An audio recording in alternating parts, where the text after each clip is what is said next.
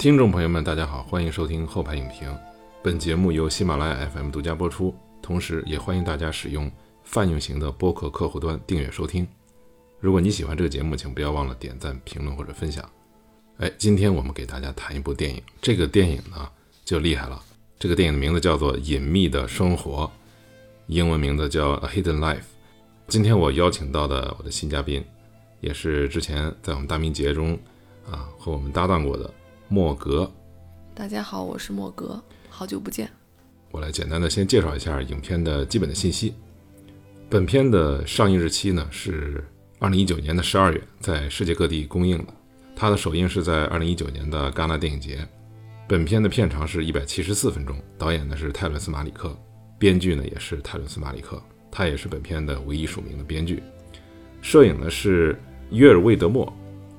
约尔·魏德莫这个人呢，他是从二零零五年开始，在马里克的《新世界》这部电影当中呢开始担任掌机，《新世界》开始啊就跟马里克一直有合作。配乐呢是詹姆斯·牛顿·霍华德。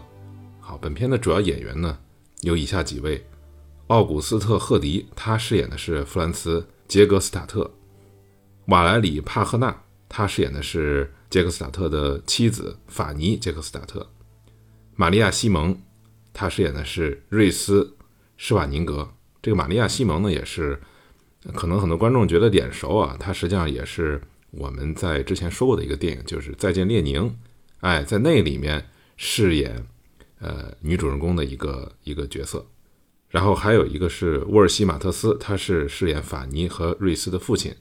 啊，这个人呢，他是饰演《帝国的毁灭》这部电影当中的格贝尔这个角色的。让布鲁诺·冈茨啊，大名鼎鼎的希特勒的饰演者，也是在《帝国的毁灭》当中有出演，他饰演的是本片的法官。本片的发行方呢是福克斯探照灯影业，他呢也是福克斯探照灯影业被被迪士尼收购之后。啊，作为福克斯探照灯影业出品的最后一部电影，之后呢，福克斯探照影业将被改名为探照灯影业。本片的票房情况是这样的：全球票房呢是四百六十多万，那本片的成本呢大概是在七百万到九百万之间，啊，基本上也是一个亏本的状态。本作的原著啊，包括杰克斯塔特的监狱中的书信集，这个书信集呢是在二零零九年出版的。然后，本片的片名呢，取自英国著名的女作家乔治·艾略特的长篇小说《米德尔马契》啊，《Middle March》，它是在1874年出版的一本长篇小说。本片的大众评分的情况呢，豆瓣是7.7分，IMDB 呢是 7.4，Metacritic 是78分。那好，那么进入我们节目的第一个流程，就是简述一下《隐秘的生活》这部电影的观感、评价和评价的理由。那有请莫哥，你先来谈一下。泰伦斯·马里克，然后我觉得他的电影来说，我觉得我自己是不太敢去评价的，因为这个人是一个大师。想简单说说我的这个观感。我看他这个电影呢，其实是看的时间大概是在看完那个管虎的《八佰》之后。我记得我当时跟我同事讨论的是这个，就是说，我觉得管虎在他的访谈里面有讲到，就是说他其实是想通过这个《八佰》这部电影。来展现一下这个人性的多面性，比如说在这个抗日的过程中，也也是有很多人是要退缩的，不是所有人都是英勇的要冲上去。就像我们很多这个呃抗日题材的电影和电视剧里面，就是经常会有的一些东西，他是希望能够给人性做更深入的解读。但其实，在当我看完《八佰》那个电影之后呢，我我觉得更多的我感受到的是一种爱国主义，就是一种简单的爱国主义。就像我记得我从电影院出来之后，看到一个女孩跟她朋友说：“哎，说这不是跟那个……她说这不是跟《战狼》一样吗？”我估计管虎听到这句话之后肯定会特别特别伤心。但确实，他给我们最大的心理中冲击就是这个点。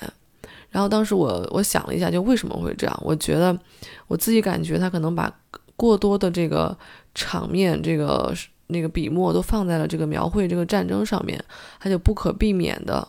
就是会产生这样的一个效果。而我同事跟我推荐的说，这个泰伦斯·马里克的这个《Hidden Life》的时候，就说他虽然是战争这个事情作为一个大的背景，但他就只是作为一个大的背景，它主要是描写的是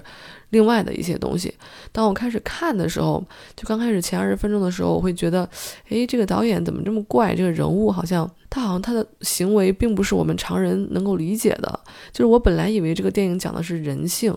但是当我再往下看的时候，我发现不是。导演不是讲的是人性，他讲的是神性。然后，其实这种电影、这种形式的电影呢，我是基本上之前从来没看过的。看完之后，给我最大的、最大的一个感受就是，这些人会经常出现在我的脑海里面，心里面呢也同时会非常非常的，就是思索影片所带给我的一些问题。有一度曾经觉得我自己是不是脑子有点脑子出现幻觉，有有有问题，有神经病了。后来呢，我就问了我几个我一起工作的一些朋友，摄影师啊，还有另外一些同事什么的，呃，给我推荐那个电影的同事，他跟我说他有同样的感受，就是他会不断的呃闪现出泰勒斯马里克所在在片中所要所提及的那些问题。后来我看了一些资料呢，看完这个之后，我才知道，哦，我的那个感觉，并不是说我我有我有我有病，而是这个导演确实这个电影呢。它有这种神奇的效果，就是是其他电影所不具备的。它就是它的应该是有一个和他合作的做 visual effect 的一个一个合作者吧。他把这个这种感觉称为叫 hyper cinema，hyper 就是超超的意思，cinema 电影院就超越电影院的意思。意思就是说，这种电影的类型呢，它已经不是说它看完了就完事儿了，不是说大屏幕上完了就没有了，而是它会持续不断的在观众中。来产生这种新的想法，就是呃引你去思索这个不同的问题。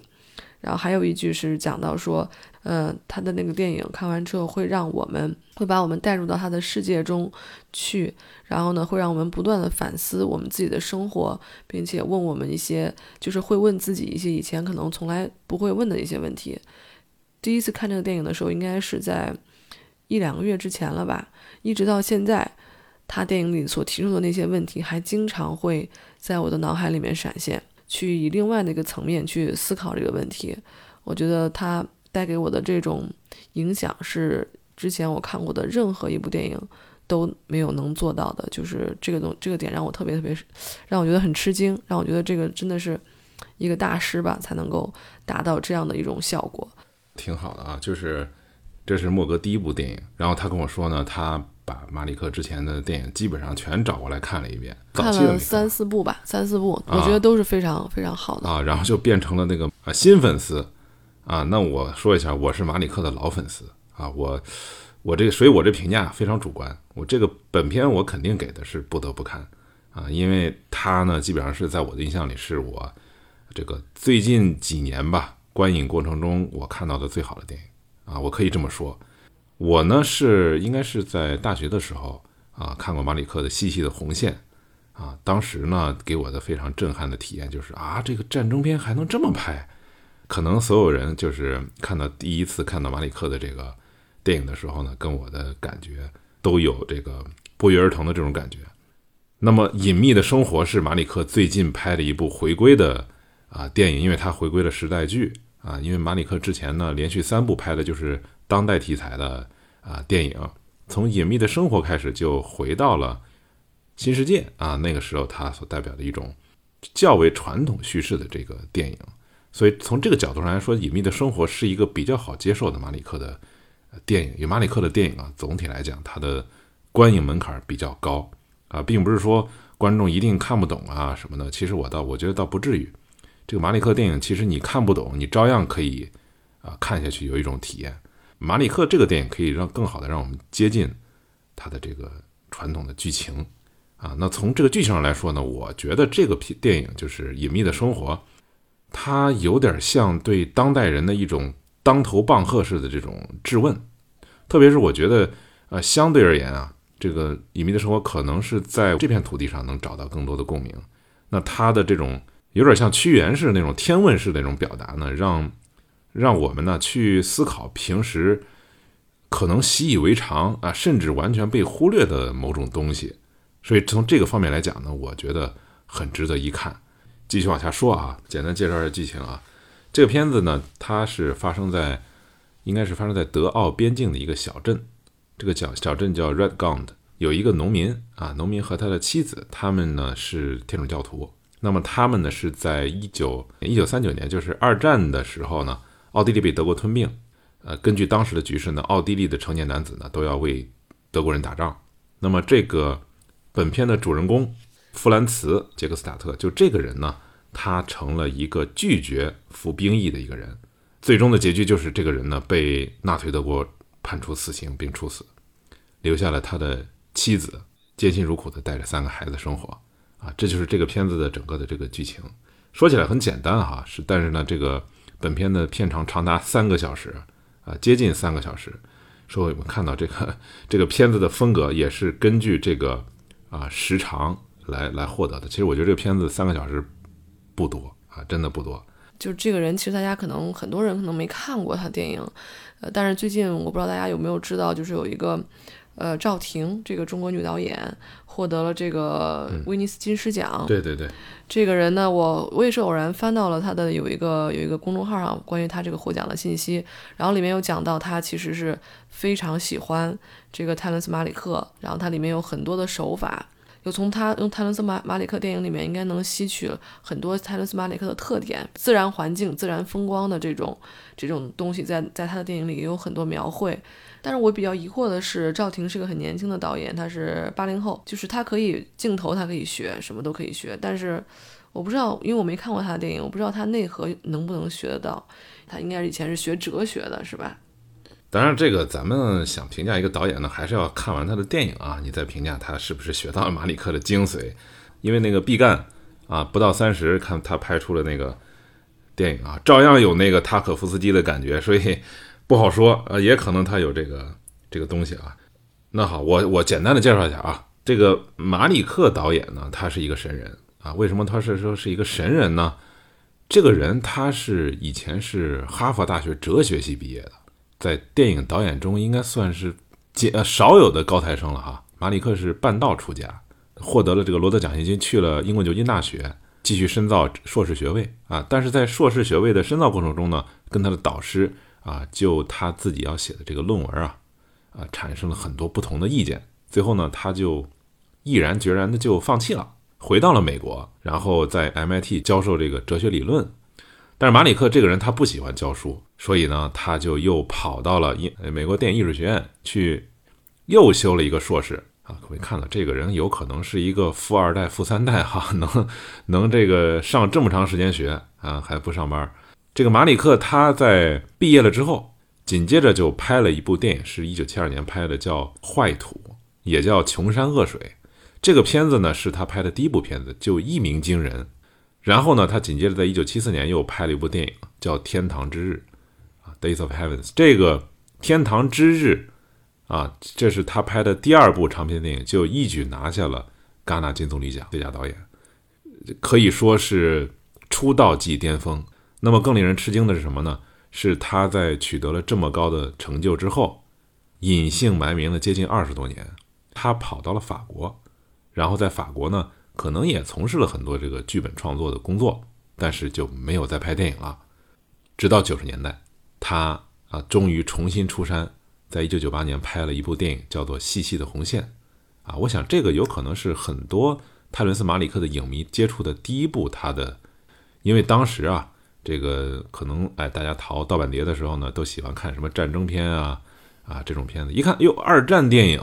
还有一一票的这个明星，哎，可能很多人呢就把这个影碟给买回去了。但是后来我估计大家一看都会大跌眼镜啊，拍的是这么一个东西，特别是对应着同期上映的这个《拯救大兵瑞恩》，斯皮尔伯格导演拍的这个《拯救大兵瑞恩》，对比之下，这个片子太另类了，可能很难就是刚开始都被人接受。那么这个片子其实他获得的是柏林金熊奖。那么后面他这个马里克导演呢，就逐渐开始高产了。从这个二零零五年拍《新世界》开始啊，到二零一一年《生命之树》又获得了戛纳金棕榈。二零一一年的《生命树》开始呢，马里克就啊拍了他的所谓的家庭三部曲啊，就是《通往仙境》，然后《圣杯骑士》，然后《哥道哥》这三部电影的评价较为两极化啊，也没有获得什么奖项。我们现在讨论这个电影《隐秘的生活》，这个片子是他应该是他第一次没有启用主流的好莱坞的一线大明星担当主演的这么一个电影，他用的都是德国和奥地利演员，所以这就是这么一个神人啊。他的电影呢基本上是没有赚钱的啊，拍一部亏一部，啊，细细的红线还亏得特别惨。但是呢，不断的有人哎继续的给他投钱，这个好莱坞啊，他有一帮忠实的粉丝啊，忠实的朋友。然后这个大牌明星呢，又是一个又一个的加入啊，想演他的电影，所以他就是一个非常神的这么一个人啊，特别是在好莱坞这么工业化、这么市场化的一个环境当中，这就是我们现在介绍的这个马里克导演的这个生平。那好，我们现在说一下这个《隐秘的生活》这部电影，它要表达的主题是什么啊？我们应该如何去理解？其实从这个里面，我记得它的里面有一句话叫 “Why do we live？” 我觉得它表达的主题就是这个，就是我们为什么要活着。这个话是谁说的？是那个 Frantz 说的，是吗？我不太记得是 Frantz 说了，还是他用旁白讲了。就是这个，他除了有这个人物的对话之外啊，他还有一个话外音。在那样一个环境中，当所有人就是要效忠希特勒，然后念出这样口号的时候，就是我们是跟所有人一样也这么去做，还是我们去做我们认为对的事情？这就涉及到一个，就是我们生活在这个世界上，我们为什么要生活？就是这个也是我最近经常会问我自己的问题：生存的意义和我活着的意义和价值到底在哪儿？这个就是我认为这个片子的主题。那茂哥刚才说的这个问题，实际上就是本片的一个比较哲思化的一个命题哈：为什么要生活？嗯，对我觉得你说的没错，这个片子确实是这句话确实是本片的题眼。你刚才说那个旁白那事儿，我想插一句啊。就是泰伦斯马里克这个旁白呢，是他从最早的第一部坏土的这个电影当中就开始出现的啊。他这个电影使用大量的旁白啊，甚至呢这个旁白比对白还多啊，经常出现这种情况。那么本片这个泰伦斯马里克的旁白啊，他跟其他电影旁白都不太一样，他的旁白啊，并不起到呃交代、补充电影信息和和观众沟通的这么一个这个功能。啊，因为很多电影它都是靠这个旁白嘛，对吧？很多导演没招了啊，或者是编剧的很多东西他编不下去的时候，他没法用这个视听语言交代的时候，他就用旁白去偷懒啊。但是马里克并不是这样，马里克这个旁白啊，他并不是对观众说的啊。我们可以看到旁白的这个视角哈，不能说视角了，应该是讲述者，他不是对观众说的，他也不是对角色对其他人说的。马里克的旁白实际上是某种。喃喃自语，或者自言自语啊，或者更恰当的说呢，是人和某种对自我良知的一种非常亲密的这种私密的这种对话啊，也是人与这个所谓的这种至善之理之间的这种对话。就是隐秘的生活里面是以书信的形式来出现的，呃，我觉得他的旁白就是他以书信形式出现的这种东西，实际上讲述的是他潜意识里的一种一种一种想法。就是他可能在做一件事情，比如说他在看地上的草，或者是在军营里做任何的操练，但他脑子里想的可能和他做的事情并不是一致的。他旁白里讲的其实是他脑子里想的内容。其实这个跟我们生活中很多场景也非常类似。比如说我们在做一件事情，或在跟别人讲话的时候，在跟别人沟通的时候，或者是做任何一个事情的时候，其实你脑子里想的。和你在做的和你在说的可能并不是一回事儿，可能你并没有把那个说出来，所以我觉得他旁白里面其实很多时候是他就是主人公吧，在潜意识里的一种一一个内容，他可能和你现实中所说的话可能是相反的，可能是不同的。就是我有看到说马里克的电影呢，其实是意识流，就是意识流的一种电影，它描绘的是旁白，其实描绘的就是我们潜意识里的一种呃一种想法。嗯，对，但是你的意思是说，这个他的这个旁白是当时的情景自身的一种呃比较游离的这种思考吗？我觉得我自我就我观察到的一部分场景来说，我觉得是的。当然我没有分析它每一个场景，但是有一部分是的。可能这个每个人意见不一样啊。从我来讲呢，我觉得他的这个旁白基本上是跟情节是抽离的啊，这个只能说是他后期的一种。拼接，但是这种拼接就是导演的这种功力的体现，就是他可能这个话跟当时的这个场景啊，我觉得是抽离的，没有什么关系啊。但是他在呈现的时候，用这种旁白在旁边再这么一说啊，就就产生了一种非常奇特的一种一种效果，呃，就是马里克的这种风格吧。那我说一下这个呃隐秘的生活的这个主题哈，我觉得这个隐秘生活主题其实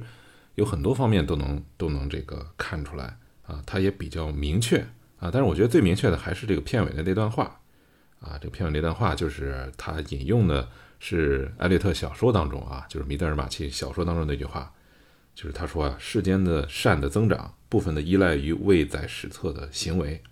而你我所经历的事情呢，不至于如此残酷，一半要归功于啊忠实的度过隐秘的一生，并长眠于无人问津的坟墓里的这些人，这就是本片的这个主题啊，这也是本片的片名了，相当于就是 The Hidden Life 是吧？那么，为什么弗兰茨要做自己的殉道者？就是这个片子最大的一个一个疑问。我觉得全片子其实都是围绕着弗兰克为什么要做自己的一个殉道者这个啊这么这么一个命题去展开的。这中间夹杂着人们对弗兰茨这种行为的不解啊、反问，以及弗兰茨这个行为他带来的给他人带来这种苦难啊。但是正是因为有这么多阻碍、不解和一些道德的负担。那么，弗兰克毅然决然地选择了为自己的信念去赴死，那么给本片啊最后这个呃带来了非常强烈的这种力量。为什么弗兰茨要做自己的一个殉道者？那莫哥，我想听听你的意见哈，你怎么认为这一点？对，我觉得首先得让大家明白的是，他到底做了一件什么样的事情？他其实就是在二战中呢，他要被征召去去军队效力，他不想去，当他必须要去的时候。他可以有，其实是有很多种选择的，因为他不要上战场的一个最终的理由，其实是他认为这个战争是一个不正义的战争，他们的领导者就是希特勒这个人是一个魔鬼一样的人物，他不愿意做这些事情。后来呢，因为他种种的不妥协吧，最后的命运就是被被被处死了。为什么我说他是个神？就是其实他做的这些事情，你觉得弗兰斯是个神？我对我觉得他是一个神的形象。我的感觉就是，基督把他的儿子送到世界上来拯救大家的。当当他开始不去的时候，村里的人都很都很讨厌他，都对他们家种种的刁刁难啊，不不友好。但到后来，当他用自己的这种殉道证明了自己的这种信仰之后吧，大家的脸上仿佛有了丝丝的一点点的这种。反思对自己的反思，对自己行为的反思，不管是从这个村民的身上，还是从里面的一些呃法官，呃审判他的法官的人的身上，我都有看到这些内容。我我不知道他是不是 France 这个这个形象是不是有这样的一个想法，就是说我希望能以我的这个殉道这个事情来让世人警醒。嗯，他这个是一个真实的人人人物事件改编的嘛？我在想，真实的这个人物，我不知道他有没有这么崇高的理念，还是说他就只是非常固执的人？我觉得他固执的这个性格，其实在我这个画面的，就是这个片子的第一个画面，我觉得就能很很好的反映出来了。还有拿着一个那个，我也不知道是一个耙子还是什么东西，就背对着，就左右左右左右的弄那个草。非常坚持自己的那种那那种性格，还有可能和他的宗教信仰是不是有关系？那你刚才就是提到了这个人物塑造的一方面哈，那么就是刚才我说的，就是这个作者呀，就泰伦斯·马里克，他要探讨的就是一个微不足道的人，或者是未载史册的人，他做了一件小事儿啊，这个小事儿呢，呃，马里克认为他是有关于世间的增长，有关于我们经历的这个事情。不至于如此残酷的哈，那么这个导演就要解决几个问题。第一个问题就是，那么主人公啊，就是他要说的这个弗兰茨，他做了一件什么事儿？他为什么要做这件事儿？那这件事儿为什么又跟世间的善的增长有关系？刚才那个莫格说他这个弗兰茨是一个神哈，这是一个我没想过的一个角度。是，但是我就是说，他塑造的是个神的感觉，嗯，就是现实生活中可能会很少看到的这么一个，这么这么一个东西。当当你看的时候，你会很觉得不可思议、不可相信，嗯。但是呢，导演又告诉你，这种人是存在的。对，但是我倒不觉得这个片子是一个，因为这个导演他明显他没有兴趣拍一个造神的这么一个电影。我觉得他不是说在给弗兰克造成一种神的这个形象。呃，可以看到啊，这个片子就多次出现的就是弗兰茨这么做是有很很强的这个道德负担的。可以看到，并不是说所有人都认同他这个行为，并且那些人都有充分的理由。那么，这个弗兰茨为什么要这么做？那显然他就是要解决自己内心的一个问题。我觉得首先啊，嗯，他倒并不是为了天主教的这个教导啊、教义的教导，他也并非为了自己的这种荣耀吧。就是那个片中呃，检察官说质问他嘛，是不是啊，pride 去做这个么一个行为？那他也并不是为了实现某种现实性的这种政治主张，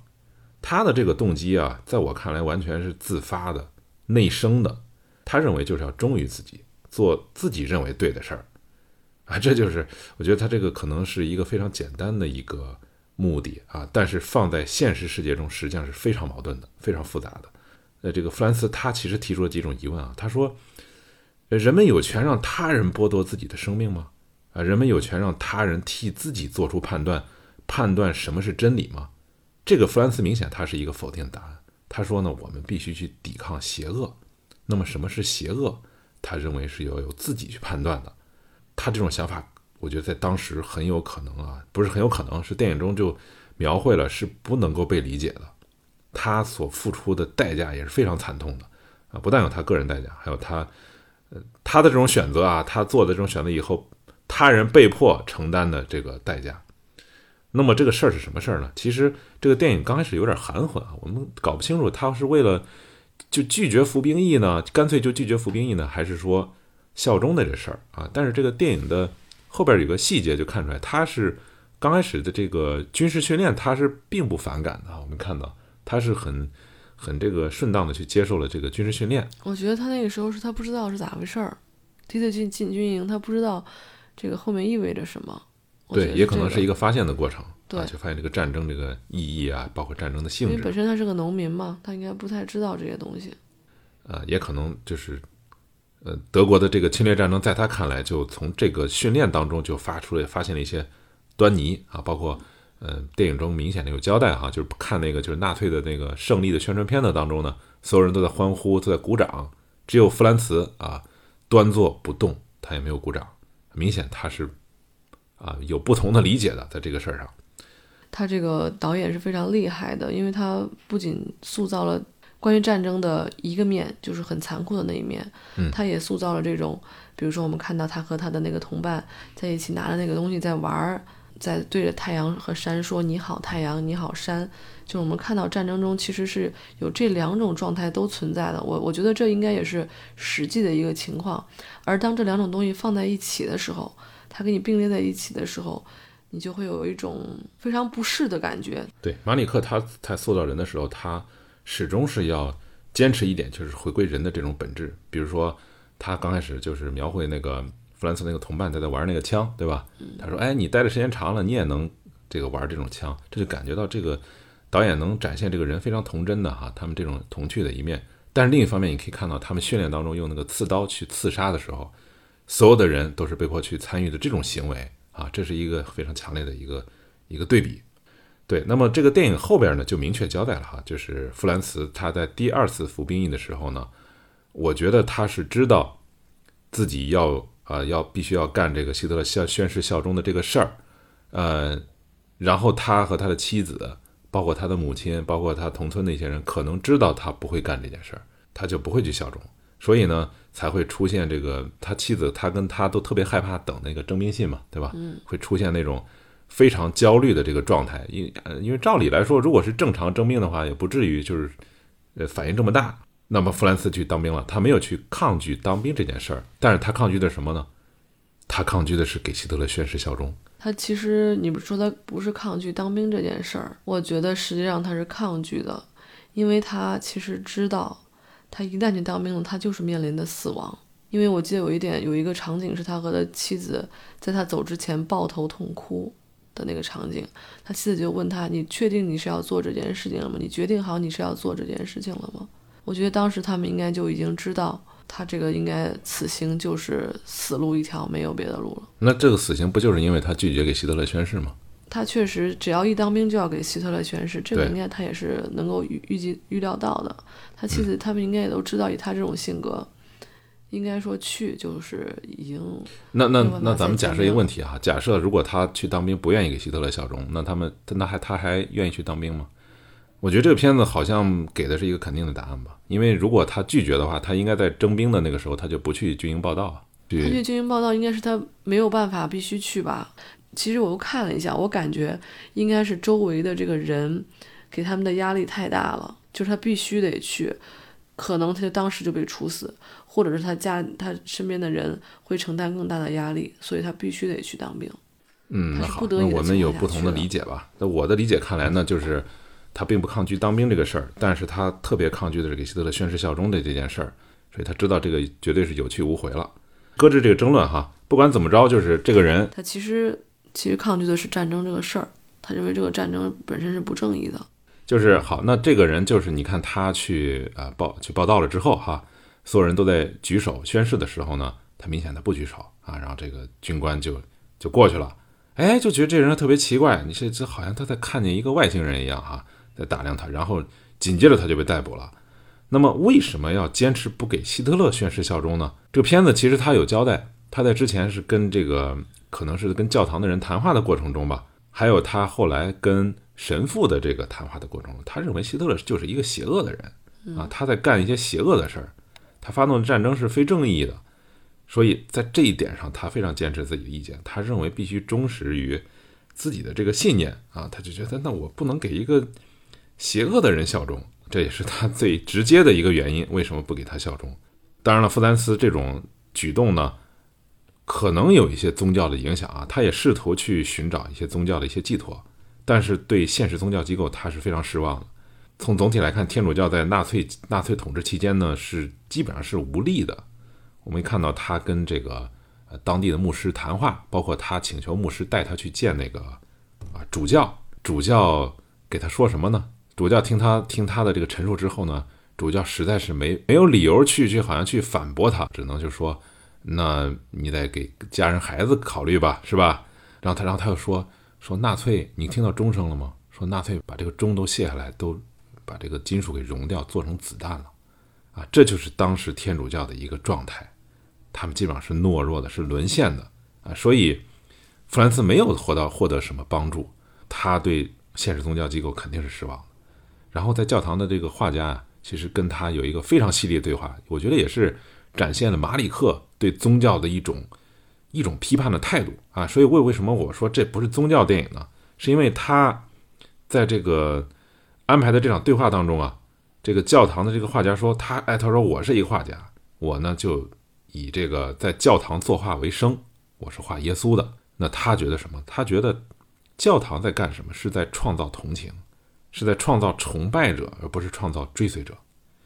那耶稣的这个生活，他认为是什么呢？是说的是一种至善的生活，忠于信仰的生活，它是一种要求。可是人们呢，并不愿意去被被反复的提醒这一点，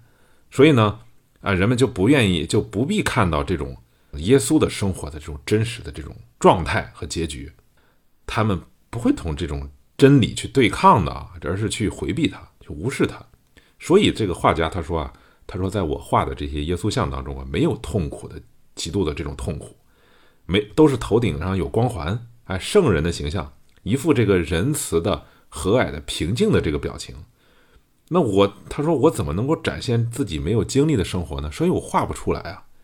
啊，他说也许有一天我会有勇气啊，画出真正的耶稣。那这个对话我们看出来，马里克他对宗教机构的这种。现实宗教啊，这种非常强烈、这种批判的态度，是一种非常尖利的这种讽刺。我们可以说说啊，这个导演要解决的一个非常重大的问题，也是这个片子不惜笔墨啊，去反复的去用各种场景去描述的一个问题，就是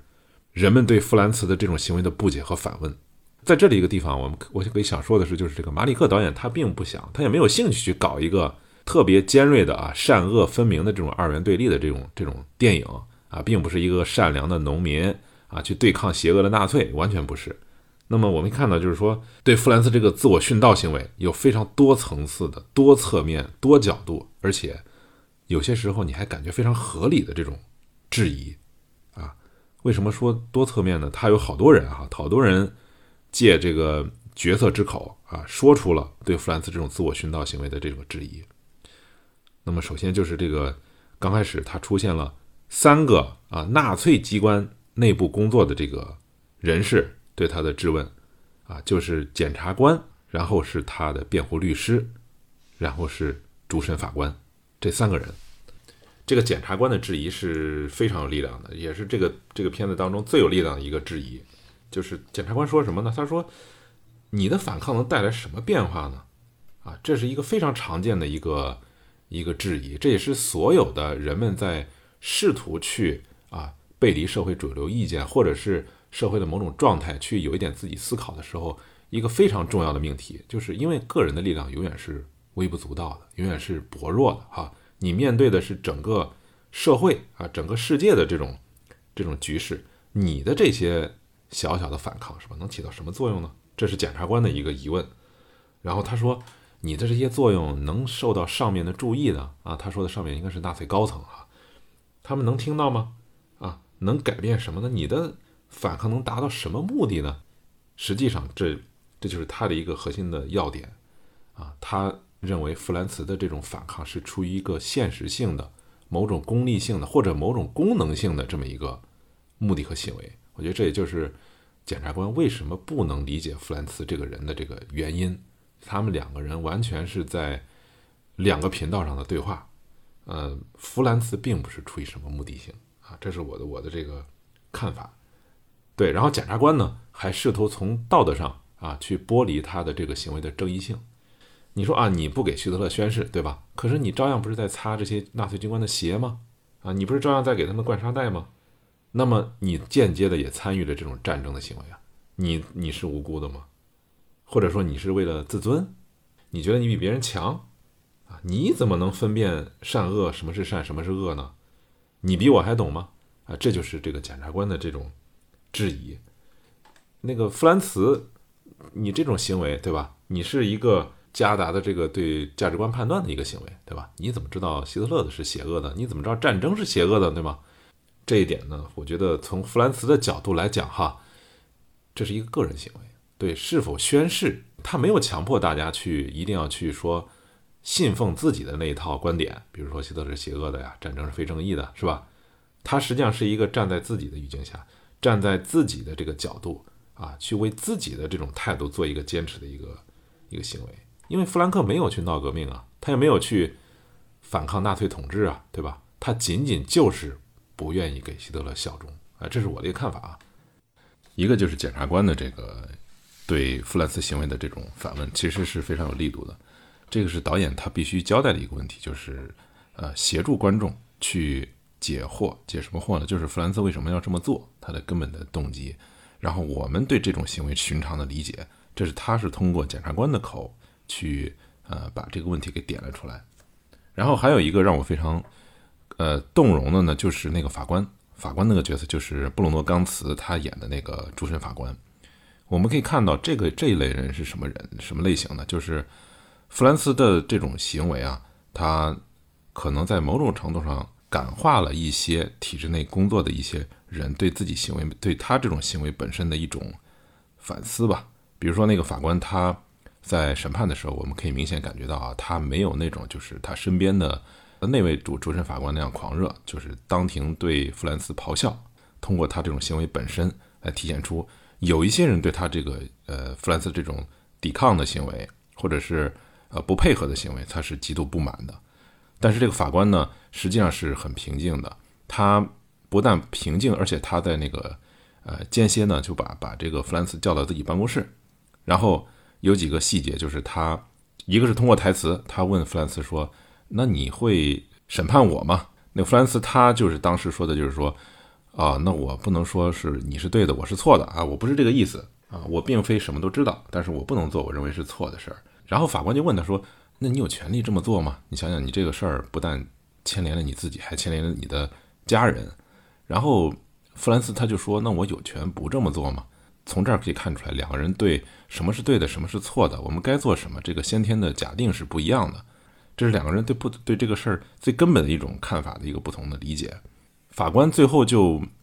说：“那个，那弗兰斯你可以走了。”我不知道你记不记这细节，就是法官呢又坐到了他的那个座位上，然后他把两只手放在了这个大腿上，他在模拟当时弗兰斯坐在坐在那个凳子上那种感觉，那种那种状态。他就有点疑惑啊，他就想知道，哎，这个人他当时是怎么想的，对吧？他怎么会有这种理解呢？然后法官对这种理解可能还抱有一些的同情，就是可以明显可以看到有这么一个啊方面在。我觉得这是这个本片非常华彩的一个段落，他点出了弗兰茨这种人啊，他这个闪光点，他可能些微的照亮了一些在阴暗角落里边的一些人或者一些事儿。戴甲说这个是华彩的一个段落，其实他对我，呃，也是觉得印象特别深刻。我觉得法官在那儿坐在那儿的那那那个地方的神情，我感觉其实他是在反思他自己这么多年所过所做过的一些事情。我觉得这个里面就像法官这样的人物，呃，其实还是有一系列的挺多的。比如说那个律师，我不知道教堂的那些牧师能不能算作，我觉得他们，嗯，从。应该是农民，从农户到牧师到法官，这里面有一系列的人，他们都是出于这种现实的一种考虑，做出了个和呃弗兰弗弗兰斯一个不同的一个一个行为吧，然后也会跟 France 提出一些建议，比如说你可以去呃当义务兵，你可以去，比如说就在这儿签个字。你可以就是口上效效忠希特勒，但你心里不这么想，这样就可以了。其实我记得在看完的时候，我有个同事问我一个问题，说如果你是 France，在那样的情况下，你会怎么做？我当时特别清楚的就跟他说，我说我我认为我应该不会那么勇敢。我觉得我如果在那种情况下，也可能就是跟这个其他的人的行为是一样的。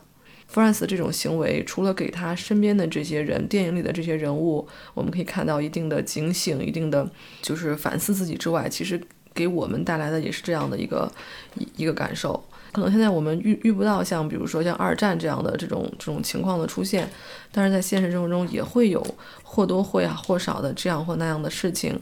在这些事情中，你是不是能够保持自己客观独立的观点，而不是跟所有人所做的事情一样去效仿其他人所做的事情？就是能不能够坚持做最正确的事，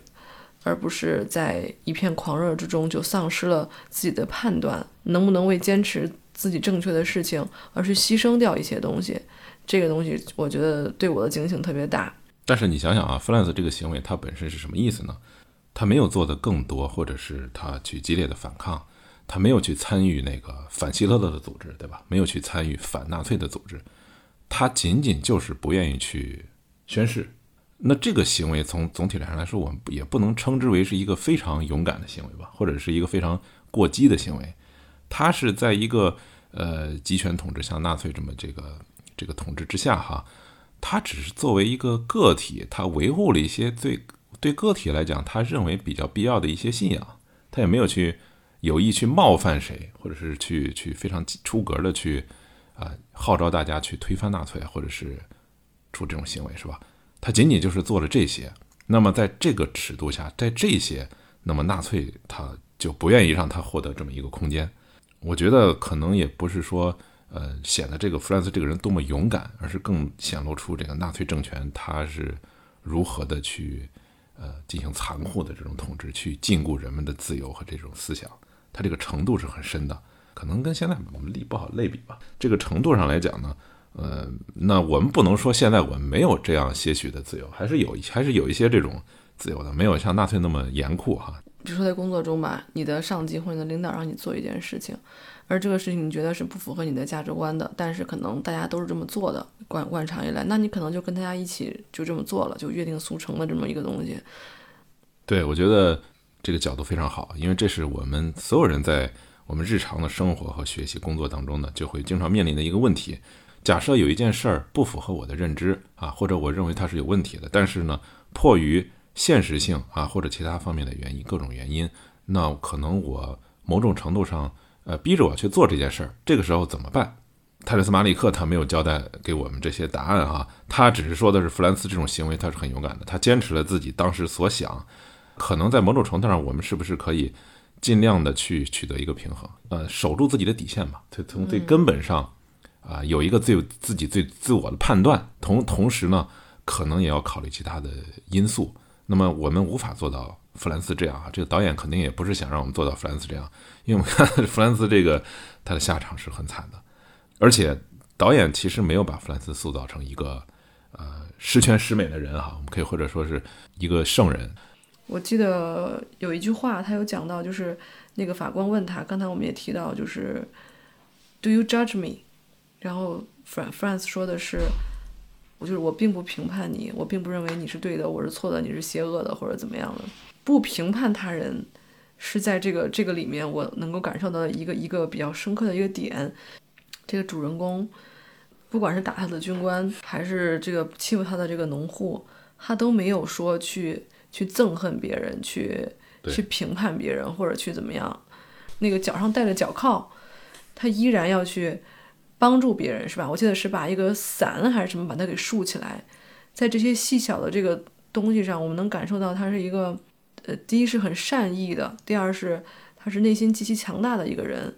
然后他不评判别人的这个这个事情，让我觉得他对自己所做的，他对自己的信仰其实是非常坚信的。对，他有着自己非常坚定的一个追求，以至于别人的这些行为、这些所作所为，对他来说都没有那么重要。同时，我又觉得有一种矛盾的感觉，因为在做这些事情的时候，很多时候你可能会觉得，我是不是有点太不接地气了，达不到就是世俗意义上这种期望，因为你毕竟是有很多现实的这个压力摆在这儿的。多一点这种思考，多一点这种马里克这样的电影带给我们的这种启示，就是我们在做很多事情的时候，多想一想这个有没有意义，有没有价值，或者我们应该怎么做，我们这是不是做了正确的事情，可能。最终并不会使我们，就是比如说像这个 France 一样，去做出，啊，我就不顾一切，我就死了，我就要去死这样的这个决定。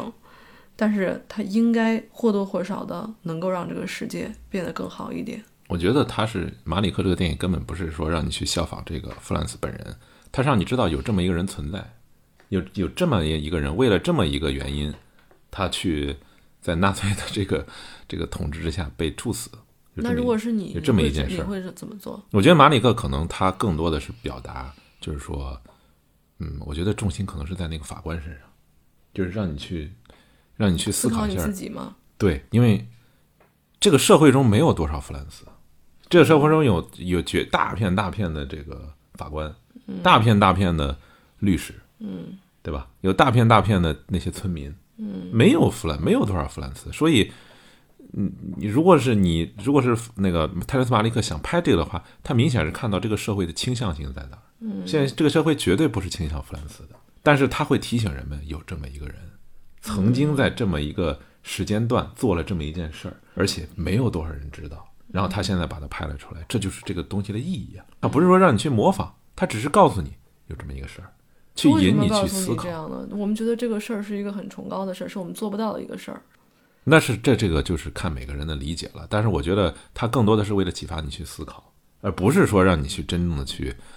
你现在也不是纳粹啊，说白了，你现在也没有那么严酷的那个当时的那个环境，没有那么严酷，但是还是有很多有一些没有那么极端，但是相似的场景出现。对，那我觉得这样的话，那就是这么说：如果在现代的这个社会哈，如果纳粹当时，嗯。没有处死他，或者现在我们也没有这么这这么这么严酷的这个环境的时候，像那个弗兰克本人，他仅仅就是为了宣誓这点事儿，保住自己的这种坚持，我觉得是有道理的。因为你想想啊，我对谁宣誓，我不对谁谁宣誓，完全是一个我个人的决定，完全是个个人的理解。现在可能不是宣誓这种形式了，就是其他形式了。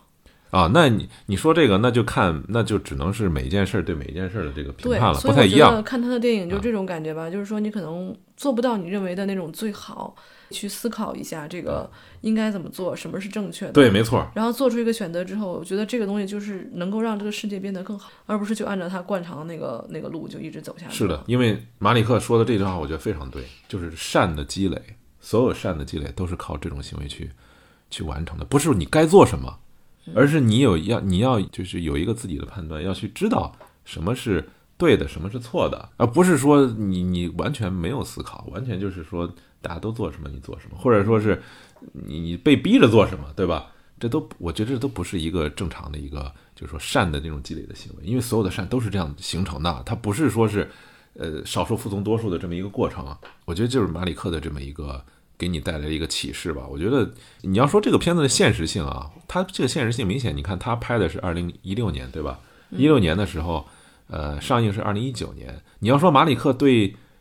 当今社会的这个变化，包括这个特朗普上台，对吧？包括那个很多国家转向这个右翼，转向这个政府的权力在不断增大，个人的空间在某种程度上缩小。在这种情况下，你说他没有什么表达，那是不可能的。他肯定是对这个事儿，他想有一种自己的表达，至少要去思考这个事儿本身。包括你看他那个市长那个角色，那个镇长的角色就很很明显嘛，对吧？他说：“你看这些外来的这些人，这些移民，对吧？包括那些那个其他那些人，你看他们都那个给我们带来了多少麻烦，多少肮脏，把我们自己都给贬低了。他有很强的这种排外啊、种族主义啊的东西在里面。当然，他不是说明显的要去攻击这事儿啊，只不过是他要去让你去观察纳粹那个社会，他给人带来的是什么思想的变化。”他没有去揭露纳粹直接去毒杀犹太人或者什么的，对吧？但是他给你提供了这么一种状态，就所有人在那个意识形态下，他们的是一个什么反应？我觉得你说那个法官问他，你你 do judge me？然后那个弗兰克说，我我不那个，我我不审判你，对吧？或者我我我不评判你，我觉得也不能完全说是他说的就是他真正所想的。我觉得他是给他是有评判的，弗兰斯这个人是有评判的，只不过他不愿意告诉你而已。或者他不愿意说出来而已，对吧？他只是说我对我自己有一个，对吧？我不愿意去告诉别人我我的这个评判。那然后这个律师，这个辩护律师，哎，他也很不理解为什么他争取到了给弗兰克争取到了这么好的条件，对吧？就是让你签一个声明书，然后呢就能啊把你给无罪释放，啊，甚至可以让你去参与一些后勤的，对吧？非战斗性的工作，哎，这也是一个比较好的一个结局。这个弗兰茨也拒绝了，然后律师说：“你签了这个，你就能获得自由啊。”弗兰克说了一句话，他说：“我本来就是自由的。”他实际上暗示着什么呢？是律师口中的自由和弗兰克口中的自由的理解其实是不一样的啊。律师的自由可能是一种人身自由，但是弗兰克的自由呢，是一种精神上的自由。我们现在我们刚才说到了，就是弗兰茨他这种。事儿让人们有很多不解，或者有很多反问，对吧？大家都觉得你疯了吗？你，特别是那个牧师就很有意思啊。我们我们现实中的牧师总觉得牧师是要给我们，呃，心灵上有一些洗涤，对吧？让我们不那么世俗，让我们去呃考虑一些就是呃更长远的，或者是更超越性的一种一种精神和行为。但是我们看到这里的牧师是什么呢？他拼命的想把弗兰茨去给拽回地面，对吧？他会。弗兰茨他会问弗兰茨：“那你这么做，你考虑过你的孩子吗？对吧？你考虑过你的妻子吗？”那个检察官问他说：“你要区分两种痛苦啊。”他说：“人有两种痛苦，一种痛苦是你可以回避的痛苦，还有一种痛苦是你积极的自己要去去要的这种痛苦。”他觉得弗兰茨他说他所作所为就是第二种积极的痛苦啊，不是消极的痛苦。消极痛苦人们避无可避嘛，对吧？然后牧师呢？又又告诉他，哎呀，你看他们把我们那个钟都给融了，对吧？去给做子弹了，那我们还能做什么呢？然后你你应该考虑到自己孩子，他们会把你给吊死的。就刚开始牧师就告诉他们，他没办法给他提供这个精神上的支持，而反而告劝他去现实一点啊。这个可以看到，在这种环境之下啊，牧师他都变发发生了这个一百八十度的这种转变。还有一个就是他那个母亲啊，就也劝他说，你看。说你从小就没有父亲，对吧？你父亲是很很早的时候，在一战的时候就死在战壕里面当兵死的啊！我是我一个人把你拉扯大的，你不知道这个其中的艰辛，你愿意让你的孩子和母亲去去承受这么一种痛苦吗？这是他母亲的角度哈。然后我们看到这个妻子，他这个妻子法尼的这个角度其实也是非常耐人寻味的。他一方面他可能不想让这个丈夫去啊去去做这件事儿。但是呢，他另一方面呢，我们可以看到法尼这个人也是有很强的这种信仰，或者有很强的这种判断的啊。他不是说是就是呃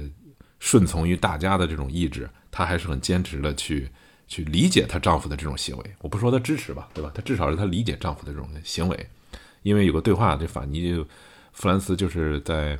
呃最后一次会面的时候就问他嘛，呃就说那个你你理解吗？啊。然后法尼就当时就义无反顾地说：“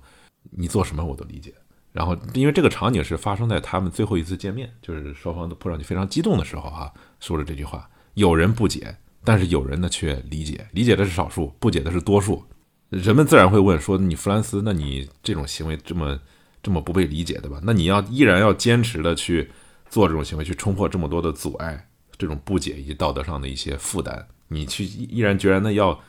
要见这种事儿，你明知道是赴死。纳粹的这些执行者，他们就会问这个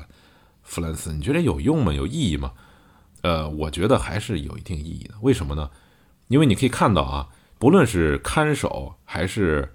法官还是那个律师，对吧？他们对弗兰茨都感到无可奈何，或甚至是有点恼羞成怒啊！很多人对他嚎叫，对吧？那看守在那个监狱里边肆无忌惮地对他进行一些啊凌辱，那他们为什么要这么做呢？不就是因为弗兰茨他不合群嘛，对吧？他他跟他没有按照这个他们所理解的正常的方式，或者是啊，我们都必须这么做，就你不这么做吗？对吧？就你有能耐，你多聪明吗？他他就是这种感觉。啊，所以很多人就会说到你这么做有意义吗？你的这些所有的行为都不会被任何人知道，都不会从这个监狱里面传出去。我想肯定很多人，我们中间很多人也会经常会把会会被有一些人问你这么做有意义吗？但其实这就是一个悖论，为什么呢？因为他的这种行为反而激发了这些人去这么询问。那么他为什么要这么询问？他本身就在思考这件事儿，对吧？他本身在思考他的行为和这个意义之间的这种关系。实际上，我觉得这个就是这个东西的意义。呃，人嘛，就是不断的在自我反思的一个过程。因为苏格拉底他不是说过吗？说不反省的人的一生是不值得去活的。如果看这个马里克电影的话，会有一个全新的体会。他的这个电影确实是能给人带来这种你根本就不会去想，或者是被所有的文艺作品会轻易的忽略掉的这种这种东西啊，也没有人像他这么拍电影。我觉得就是说，我们每个人都可以做出一些些小的改变，然后这些改变可能你自己的这个改变并不会引起什么太大的变化，但是当它汇入到一个洪流之中的时候，没错，它就会带来很大的影响和变化。所以还是要对很多事情抱有信心。这也是本片结尾所说的哈，就是不断积累的善的这个是一些微小的事儿构成的这种行为。所以这个地方就让我想起了这个韩国有个电影叫《一九八七》嘛，我们之前也聊过啊，还有一些啊，就是总统班底。你看到一些很大的事儿，最后产生了一个很大的变故，或者社会上发生了激烈的这种动荡，产生了一些转向，它往往就是取决于什么呢？没有超级英雄，就是普通的人、平凡的人，他们在尽一切可能的一点一点的做自己的本职的工作。我觉得这个就是所有的历史的这种推动的力量，它并不是什么人突然做了一个特别重大的决定，或者什么去去运动的，可能这是一个啊史观上的看法。我们知道茂哥也是从业者哈，你能不能谈一谈，就是马里克哈，他是一个电影大师，他怎么在隐秘的生活中就呈现自己的这种观点呢？首先我说几个就是我的感受，我之前也讲过，说我觉得看完之后我会觉得这里面的人物在我脑海里面挥之不去。然后后来我有看一个呃关于呃马里克另外一部电影《生命的生命之树》的一个分析，然后里面有很多专业的东西，其实我并不是十分理解，但是有两句话在里面，我提炼出两句话，让我觉得可能我找到了部分就是这些人物在我脑海中挥之不去的原因。一个是他的镜头特别近，他好在这个电影里面也是，他有很多广角镜头非常近。离得很近，就对你的视觉冲击力特别大。然后第二点呢，是人物的情绪都非常饱满，就是这两点原因，应该是我觉得是他的在那个摄影风格中，就是从我这个目前能看出来的一个特点。对，然后对于电影镜头来说呢，我记得以前我们合作的一个摄影师，他曾经讲过，就是电影镜头一般是要拉的稍微松一些的，他是要把那个环境的嗯部分也要也要展现展现进去，就是你拍这个人的时候，大家不只看到的是这个人，还有他身处的一个环境的这个这个东西。但是马里克的很多电影都不是这样的，他就是镜头离人物非常非常近，在很多这个那个这种这种非常近的镜头里面，你就真的。大部分啊，很多时候你就只能看到人的脸，那个情绪非常饱满的脸，背景可能有一点点那样的东西，就是它是跟我以前的有一些认知是不一样的。因为我合合合作过的摄影师呢有两类，有一类呢他是，呃镜头是稍微比较松一点的，然后有一类呢就是他会就是当人物的那个情绪产生变化的时候，他会推得非常非常近。我感觉我自己个人更加喜欢那种可能拉的稍微松一点的那个那个那个镜头。那这个片子算拉得很松啊。很近啊，就是离人很近，焦点是固定，但是就是说，我的意思就是说，镜头摆得很近，应该是短焦。然后深景深，然后它的广角，它就导致这个背景没有虚化。比如现在很多采访，我们拍采访的时候也是，很多人希望就是采访的，以前我们可能就是卡到上上半截身体，现在可能是呃有的时候会把腿也展现出来，把他办公室的环境什么都展现出来，反正是两种完全不同的一个一个模一个一个方式。就是我觉得马里克的电影的一个摄影方面的一个特点，就是他会用非常多的近景。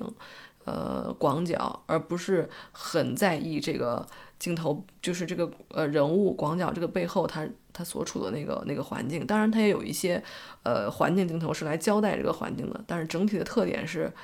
呃人物的情绪放在了最重要的一个一个位置上。对，这点我很同意啊。就是他的广角镜头，它展现的什么？就是人物在，他就是人物在景中，这个关系非常明确。就是他的这个马里克的这个景啊，并不是真正的背景。我觉得他的这个景非常独特，他的所有人物背后所展展现的风光啊，或者是呃房屋啊，或者是人的和各种建筑物啊，以及其他的背景人物，它并不是真的背景板，而是他要刻意的把这个背景板跟这个前景中的这个人啊，要合二为一，要真真正的融入到一起，他要让你真的看清楚远景、近景所有的这些这些东西、这些关系，并不是割裂的，它是一个非常有机的一个啊结合，他不希望让你真的把背景当成背景去看。这也是为什么他专门要给这个风光啊、河流啊、山川啊有很多特写，对吧？固定机位的这个特写很有意思，他就是在时刻的提醒里面，人跟这个背景之间的这种你中有我，我中有你的这种关系。是，还有一个特别深的感受，就是你看他片子的时候，你一个镜头一个镜头的看，你发现没有一个废镜头。就是我们可能平时在看电影，或者是自己在做片子的时候，有的时候有些就是可有可无的，可能。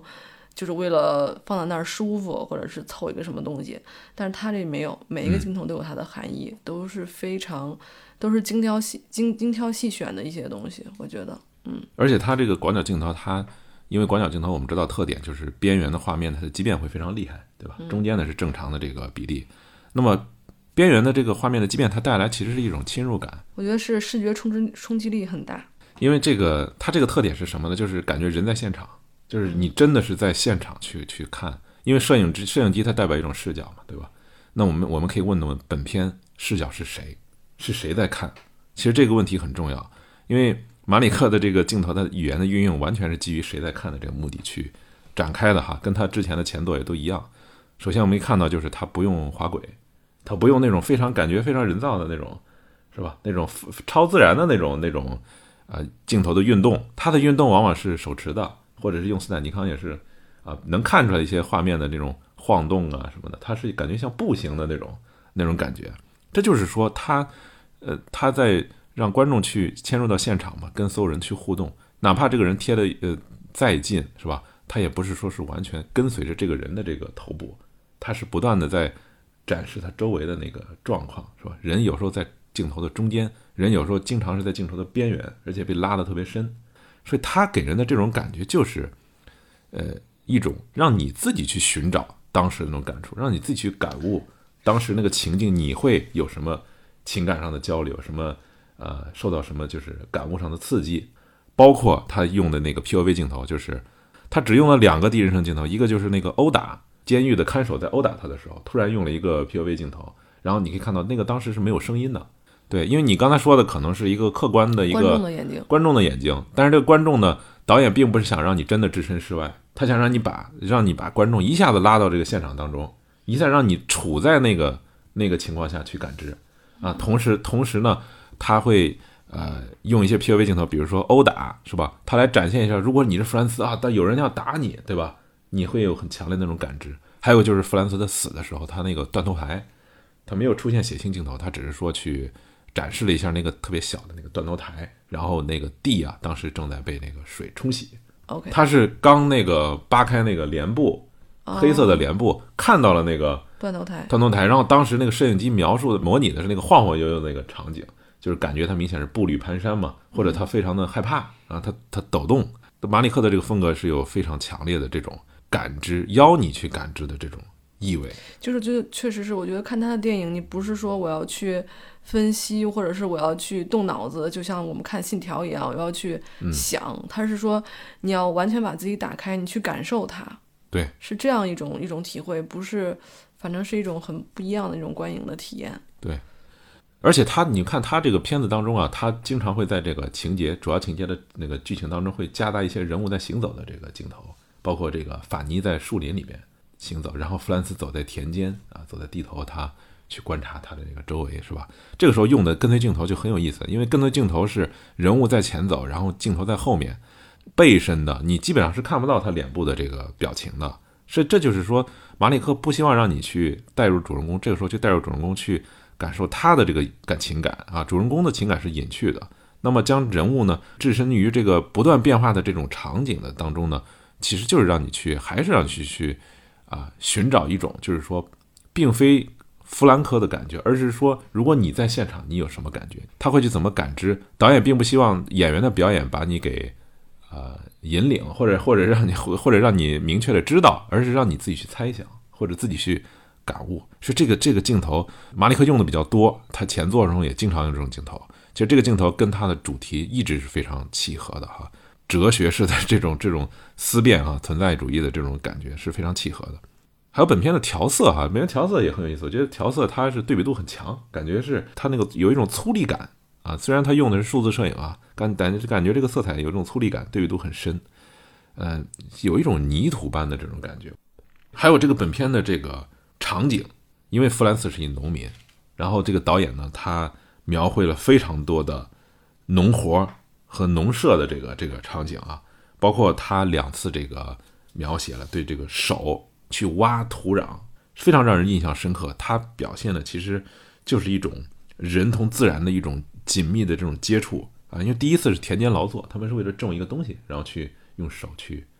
扒这个土地，他没有用工具啊，他是故意用手去扒这个土地。还有一个就是对生活的一种绝望和那个愤懑。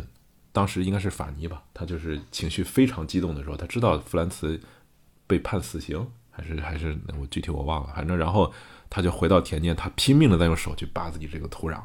这两次这个扒土，然后还结合着这个。对农民的各种工作的这种非常细节的这种交代，他拍农活的时候非常的细节，把这个农民背靠土地，然后非常艰辛的这种劳作的场景拍了出来，让观众去体验，就是可以观察弗兰斯和他的妻子法尼在田间劳作的时候是一个什么状态，非常复杂的这种感受。你看他们看农干农活的时候啊，既有快乐，又有日复一日非常枯燥的这种出卖劳力的这种这种辛苦。然后同时，我觉得这个也是一个铺垫嘛。你只有把这个东西拍出来，你才会理解法尼在没有丈夫在家的时候，她一个人要跟他姐姐是吧，照顾全家人，然后去干那些重体力劳动的时候，那种艰辛，那种非常困苦，没有人帮助的时候，那种那种呃濒临绝望的那种那种感觉，把它给做出来。所以你可以也可以反衬出这个凡斯他这么做对家庭的代价有多大，是吧？因为当时。我没看到这个形形色色的人，当时村镇的人对法尼一家就很不满了，对吧？是甚至是非常的讨厌啊，非常排斥。很多重农活啊，没有人帮忙，只能是有个别的对弗兰斯比较同情的，可能是表达过对纳粹有意见的这些人啊，悄悄的、呃，偶尔的去帮助他们做一些工作。奥地利这种边境小镇吧，人们的一种纳粹生活下的一种一种社会状态，还有一些场景啊，比如说。监狱啊，城市啊，对吧？教堂啊，这个场景，他们很重要的一个特点就是无处不在的那个窗户。我不知道你注意到没有，就是它的场景经常会出现窗户，而且是窗户往往是人在暗处，然后阳光打进来那种感觉，然后是高墙、天空和草地，这也是经常出现的一些元素。因为犯人也是人嘛，对吧？在那种场景下，你可能也要寻找到某种对跟自然的一些联系。大体上还是比较认同，但我想说一下我自己对这个一个比较强的感觉，有这么几点。刚才可能这个跟镜头也相关，就是他对自然光的运用。我们在很多的这个导演的这个作品里面也能看到，他是对光的运用非常讲究的一个人。然后他也多次运用自然光，在这个里面也是。我从刚开始看的时候，第一遍看的时候就非常明显的体会到他对光的运用其实非常非常的。呃有讲究的。比如说，嗯、刚才戴甲提到的，它就是会有多次有窗户，还有这种呃屋屋外的这种明媚，还有屋内的那种黑暗的对比，还有这个农舍里面的这个这个养牛的地方的那个暗和外面的这个亮的对比。呃，有经常非常非常多这样的东西，我觉得隐隐中，我觉得导演其实是在给我们呈现了一种不同生活的对比，一个是田园生活的美，另外一个是就是战争的残酷，就是是两种不同的状态的这个东西，它有在这个镜头里面，在光的运用中把它体现出来。而且它这个光很有意思，它一般那个室内镜头，你可以看到它那个人物啊，基本上都已经很暗了哈。正常的导演拍可能会补一些光，对，把那个人的边缘啊给打出来，或者是怎么样哈。但是它没有，它完全就是自然光，对完全就是你该看不见的地方就是看不见。它这个它它这样做一定是有原因的，一定是它这是它的目的，就是他要做出这种对比来。对，导演他这种东西吧，他肯定都是一个体系性的，就是是这个东西在这儿剪，我那个东西在那儿，然后拍摄的时候、剪辑的时候，包括配乐的时候，对吧是？包括设计对白，它是有一整套，它在是让你去感知它的这个是作者性。是这个可能确实是就是需要，呃，它不是你一单个的点点可能真的是不够。如果你只有这一点，我这个电影已经看过很久了，但刚才在聊的时候，还是经常会有那种特别心痛、特别心碎的感觉。一个是他好像是去跟神父，就自己心里很苦闷嘛，去跟神父交流了一番，然后回家。当回家的时候呢，紧接着一个场景就是他的孩子们跑过来，一个远景，还有特别高兴的跟孩子们拥抱在一起。这个地方我觉得是一个很明显的对比，你我就我能深深的体会到他的那种痛苦，不能不能一味的让自己沉浸在里面，这这这种感觉，而且这个他这个细节可能有，我不知道你记不记得，就是他在拜会主教的时候特别失望的回家了，因为主教告诉他，那我们也没有办法，对吧？我们教会现在也是被压迫的一个状态，我没有办没有办法，你还是考虑你自己吧。所以他非常的失望，他回家了，他在田间地头，就是你刚才说的接那个孩子画面的上一个画面，是他突然看到路边的一个耶稣像，嗯，你记不记得？就是一个特别小的耶稣像，然后他回头看了一眼，嗯。啊，然后再接着这个孩子特别欢愉的眼神，特别天真无邪的这种眼神，这个对比也足够强烈，是吧？他也是一种他在选择家庭那边儿，还是说耶稣的这种受难的这种这种是吧？这种影像当中，我感觉只就是一个工作后的人才会感知到，可能你的人生的其他阶段，比如说你是个年轻人，你没有没有没有孩子吧，可能很很难体会到这一点。然后还有一个就是他这个孩子也不是随便加的，首先就是这个他孩子的表现啊，就感觉就是正常的小孩嘛，对吧？会哭会闹，会跟他一块儿玩儿。然后另一方面呢，你看到在这个情景下，其实他还是展现了一种，呃，海德格尔那种那种想法，就是说社会的这种很多的这种意义也是建构上去的。然后可能孩子才能真正的突出没有建构状态下人的生活是个什么状态。这一方面可能他也无时不刻的体现出了这个马里克对他为什么这么拍呢？一般导演会拍怎么拍呢？他会把这个变得非常悲情，对吧？嗯，会把孩子跟他生离死别啊，会把孩子这个啊感情这个他放不下呀、对吧？会把这个突出的非常高的一个位置。但是马里克没有这么拍，他没有这个兴趣去这么拍，他拍的完全就是说是一个非常平和的哈，是一个展现出来啊孩子这个这个要素和他的那个就是呃就义的那个要素中间的一种非常有机的结合啊，并不是一种痛苦的、非常痛苦的这种挣扎呀、什么的这种，嗯，这种东西啊，他也挣扎过，他在那个监狱里边也流过泪，对吧？但是篇幅比较少，基本上总体来讲还是对没有没有往这个方面去转，我记得妻子曾经有一段独白，就是说神给了给了他，就他觉得神就是谢谢你，你是真正爱他的人，你给了他 courage，给了他这个勇气，给了他智慧，让他做出自己的选择。但是下面接的一个场景就是他这个人在发抖，就是在那个在那个应该是在监狱里吧，就可能马上就要上这个刑场之前在发抖。嗯。这个地方给我的震撼也是比较比较深的。他那个死的时候，我想补充一下，就你刚才说那个死刑那个，一个是，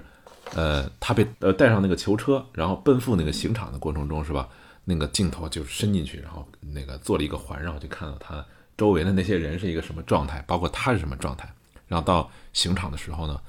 给我印象最深的就是他们每个人发了一个本儿，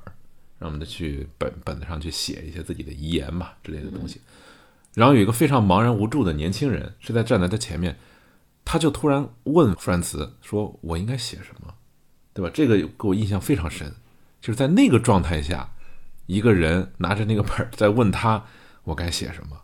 啊，这就是也是一个非常存在主义的一种感觉。人在当时突然想意识到我是谁，这个是是一个什么状态？因为海德格尔他讲啊，他说，呃，几千年来人们说我是谁，比如说这个东西是个钟，是个锤子，对吧？可是人们往往是把这个是这个东西理解成了物本身，你去忽略了这个是的这个过程。他认为这个是不是一个静态的东西，是一个不断发展的一个过程。那个场景为什么会给你这种感觉？因为这个人他就处在那儿，对吧？他是一个要死的人，突然有一个纳粹的军官给他发给了一个他让一个本让他写东西，然后大家都在写的时候，他突然问弗兰茨一个他不认识的人，他完全不认识人，不知道人，他说我该写什么，就给我深刻的这种感觉，就是他在对自己当时所处的这个环境中有一种突然间有一种不同于就是这个常情的一种理解。你快死的时候，你才会真正的去去审视自己生存的这个意义是什么，对吧？我我那我该写什么呢？你的意思就是说，人应该不断的去审视自己是什么样的一个人，而不是就就接受。他说的这个事本身就是说，只有你真正的是面临死亡的时候，你才会去可能会去考虑，去去去回顾你这个你当时的这种状态和你当时的这个你是你自己是个什么意思。一般人根本就不会去思考这一点的。海德格尔说叫向死而生，他认为只有你倒过来生活的时候，你才会真真正的知道自己的意义。因为海德格尔说人是被抛到这个世界上，你完全是被不不经你同意，也没有经过任何你的这个思考的状态下，你是无缘无故的被抛在这个世界上的，你注定了你是这个意义是一种荒漠。如何去走向死亡的这个过程，如果只有倒过来看，你在随时面临就是。呃，自己生命终结的时候，你才能真正的知道什么是有价值的，什么是没有价值的，或者什么是有道理，什么没有。你你可能才会去抛去，呃，之前附加在你身上的这些东西，才会有一个全新的认识。但是人没办法做到时间倒流，对吧？没办法做到从死到生，只能从生到死。他的意思就是说，你可能时刻的要有这种思考吧，对你本身存在的这种意义。对这个有很多争论，因为后来那个对后期的那个萨特，他的存在主义他不这么认为，因为他知道。因为萨特认为，这个你不可能知道自己什么时候死，所以他认为海德格尔这个问题应该是聚焦于人本身的这种情感投入。但是海德格尔可能跟萨特理解不一样，他的存在不是指人的存在，而是指人在世界中的存在。你的意义脱离不了你在世界的意义。所以海，所以马马里克为什么是天才，就在这儿。我觉得。他就把哲学拍成电影，对，因为哲学如果，因为哲学如果你看书的话是非常难以理解的，有时候是它很绕哈。这为什么呢？就是因为我们的语言很多时候没有办法精确的描绘我们的感受，或者是我们的感知，在这个阶段，所以影视图像，马里克发明了一个天才的方法，他用这个影视图像的这种语言，他真的是把这东西，呃，用这种影像化去展示哲学思想，这这真的是前无古人。那我们可以说说这个剪辑啊，马里克为什么天才呢？这跟他的剪辑不无关系啊，和和关系很大，不是不无关系了。他这个剪辑这个这个东西啊，刚才莫哥说了哈，他马里克的剪辑，他是不是太突出这个就是传统的这种故事线的？它是很一种碎片化的一种剪辑。碎片化的方式是什么呢？就是它似乎像是一种马赛克的拼接，我就觉得哈，就是说你看着它好像是在整体上是在描绘一个。什么图案，对吧？但是你往近处看的时候呢，它是由各种色彩斑斓的、深浅不一的小马赛克组成的。啊，你你你好像近处看没有什么联系，没有什么直接的、明确的联系，但是你远处看，它却拼拼接成了一个非常大的一个图画。就这种碎片式剪辑，它在很大程度上就是模拟人的一种生存状态，就是一种从生活本质的一种还原。我不知道大家有这种体会没有？就是。你你在生活过程中，你是经常会去无缘无故的去观察一些东西，对吧？或者是去呃注视一些东西，但是这些东西本身前后没有什么必要的故事性，因为人的生活不是故事，没有那么多强情节，没有那么多起承转合，对吧？很多时候人就是被大量的是被这种自己对世界的这种这种漫无看似漫无目的哈，非常随机的这种观察拼接而成的，所以。导演他在用碎片化的剪辑去表现人物生活的时候，就让我感觉非常真实。他刻意的去打断这个角色的这个线索或者叙事的这个自然的这种流动的这种节奏，不断的插入一些旁枝末节啊，或者人们人对自然的这种突然的这种观察，或者纯自然的这种场景，会形成一种非常奇妙的蒙太奇。这个东西是马里克的，我觉得它是一个这是一个精髓，但是这个精髓不可能别人很难模仿，因为它是一定要就是形而不散。这这这这种精髓是其实很难把握的。做纪录片有一个很重要的一个，就最在最开始做最初级的，就是最基本的一个要求是，你要从一个杂乱无章的这个这个事件中，或者是一个一个事情中，你要把它理出一条线索，然后这个线索呢，要让你的观众能够看明白。其实这个有的时候是一个很有意思的一个事儿，就是我记得有一听过一个也是一个播客吧，那个也是个纪录片创作者，他就说，对于做纪录片的人来说，那个爽感。就是把一个看似杂乱无章的一堆素材、一堆东西，把它理出了一个清晰的头绪来。然后这个我觉得现在是一个比较基本的一个要求。然后如果你能做的特别好的这种，就是如果能再深一步的话，就是应该能够像马里克这样，就是做到这个形散神不散。就是说，它有很多延展的东西出来，这些延展的东西看似跟这个主线是没关系的，但是当它放在一起的时候，你又形成了一个更为复杂、更为有意思的一个东西，就就整个的感觉看完之后像一个交响乐的那个感觉一样，而不是一个单一的一个一个乐曲出来。所以这个是特别难的，因为很容易就嗯脱离主线散掉、跑掉，变得不知所云。对。然后剪辑上我也想讲一点，就是。剪辑的一个特点就是它的跳切特别多，然后这个这么多的切点，我记得有之前我们有一个老师他讲过跳切的一个一个重要的点，就是你需要把那种颗粒感给它给它给它剪出来，就是要跳要跳起来。呃，这个其实我不是特别懂，但是我就觉得每它的每一个跳切都是让我觉得非常舒服的，非常有意思的。呃，就是没有不适的感觉，所以我觉得他跳切应该是运用的还是非常好的。我想啊，他在拍摄过程中应该就是让演员一一直演，一直演，一直演，然后他把情绪最对的那一段儿给他剪出来，然后不对的就把它给删了，然后那个切点的选择呀什么的，就是也是视觉上人觉得非常舒服的。对，马里克特点就是他经常会拍一些空镜，没有任何对白，让你去表现，他可能连台词都不会告诉演员，他只会告诉你他的一种状态。让你去自己寻找一种状态，然后他去跟拍。然后你刚才说那个呃跳切这个，我倒不觉得它都很有意思，它只是我觉得它是一个很舒服，就没有觉得不适。它很艺术化的一种处理，因为人的生活呀，你要真拍出来，那是很枯燥的，非常没有意思的。或者是你这个电影形式，毕竟它是有限的时间嘛，对吧？你不可能说是去这么去展现，它只能说是通过一种非常巧妙的方法，艺术性的手段。而且不依赖艺术呃故事线，连续的动作突然他要跳一下，他不不不连连接不上嘛，对吧？对。那个法尼在井井中打水，然后他上去突然就开始他就在弄胳弄胳膊了，他没有完全展现了他那个提水那个动作。然后还有就比如说着说着话，说了一半了，忽然就跳跳到切了一下，然后又开始说别的。对，我觉得马里克他的这个牛逼就在这个地方，就是他能通过这种就是看似非常简单的这种这种直接的这种拼贴哈。他能有机的还原这个人的这种生活状态，这个我觉得真的是不是很容易做到，特别是你在没有剧情的时候，你很多人都是依赖故事去去把这个东西给给交代清楚啊，都是故事为线索，但是他不是依赖故事为线索，比如说他要交代这个法尼，对吧？他在村中怎么受辱，别人怎么他怎么陷入困境，这是他的一个大方向，对吧？但是他的具体情节推动并不是通过小情节推动的，并不是说。哎，我今天上街卖菜了，对吧？你突然车坏了，没有人帮我，这边一老太太过来，他没有这么交代，对吧？你看那场戏，就是他突然间，他就是这个，呃，从那个教堂做礼拜的时候，大家去瞪他，对吧？他出来，然后就紧接着就是说他卖菜的时候那轮子掉了，然后这时候就有个老太太过来帮他。那正常导演拍肯定不这么拍啊，正常导演拍肯定是说他突然他有一次他对吧，拉着车非常辛苦去卖菜，轮子掉了，结果好多人都匆匆而过，没有理他。然后一个老太太看不下去了，过来肯定是这么拍的，对吧？但他不这么拍，他就直接让一老太太走过来，没有那么多交代，拍，然后双方对一个眼神儿啊，然后他就把那轮子，然后法尼对他微笑，就很简单，他不依赖不依赖这种就是非常煽情的这种元素或者这种构建的这种东西，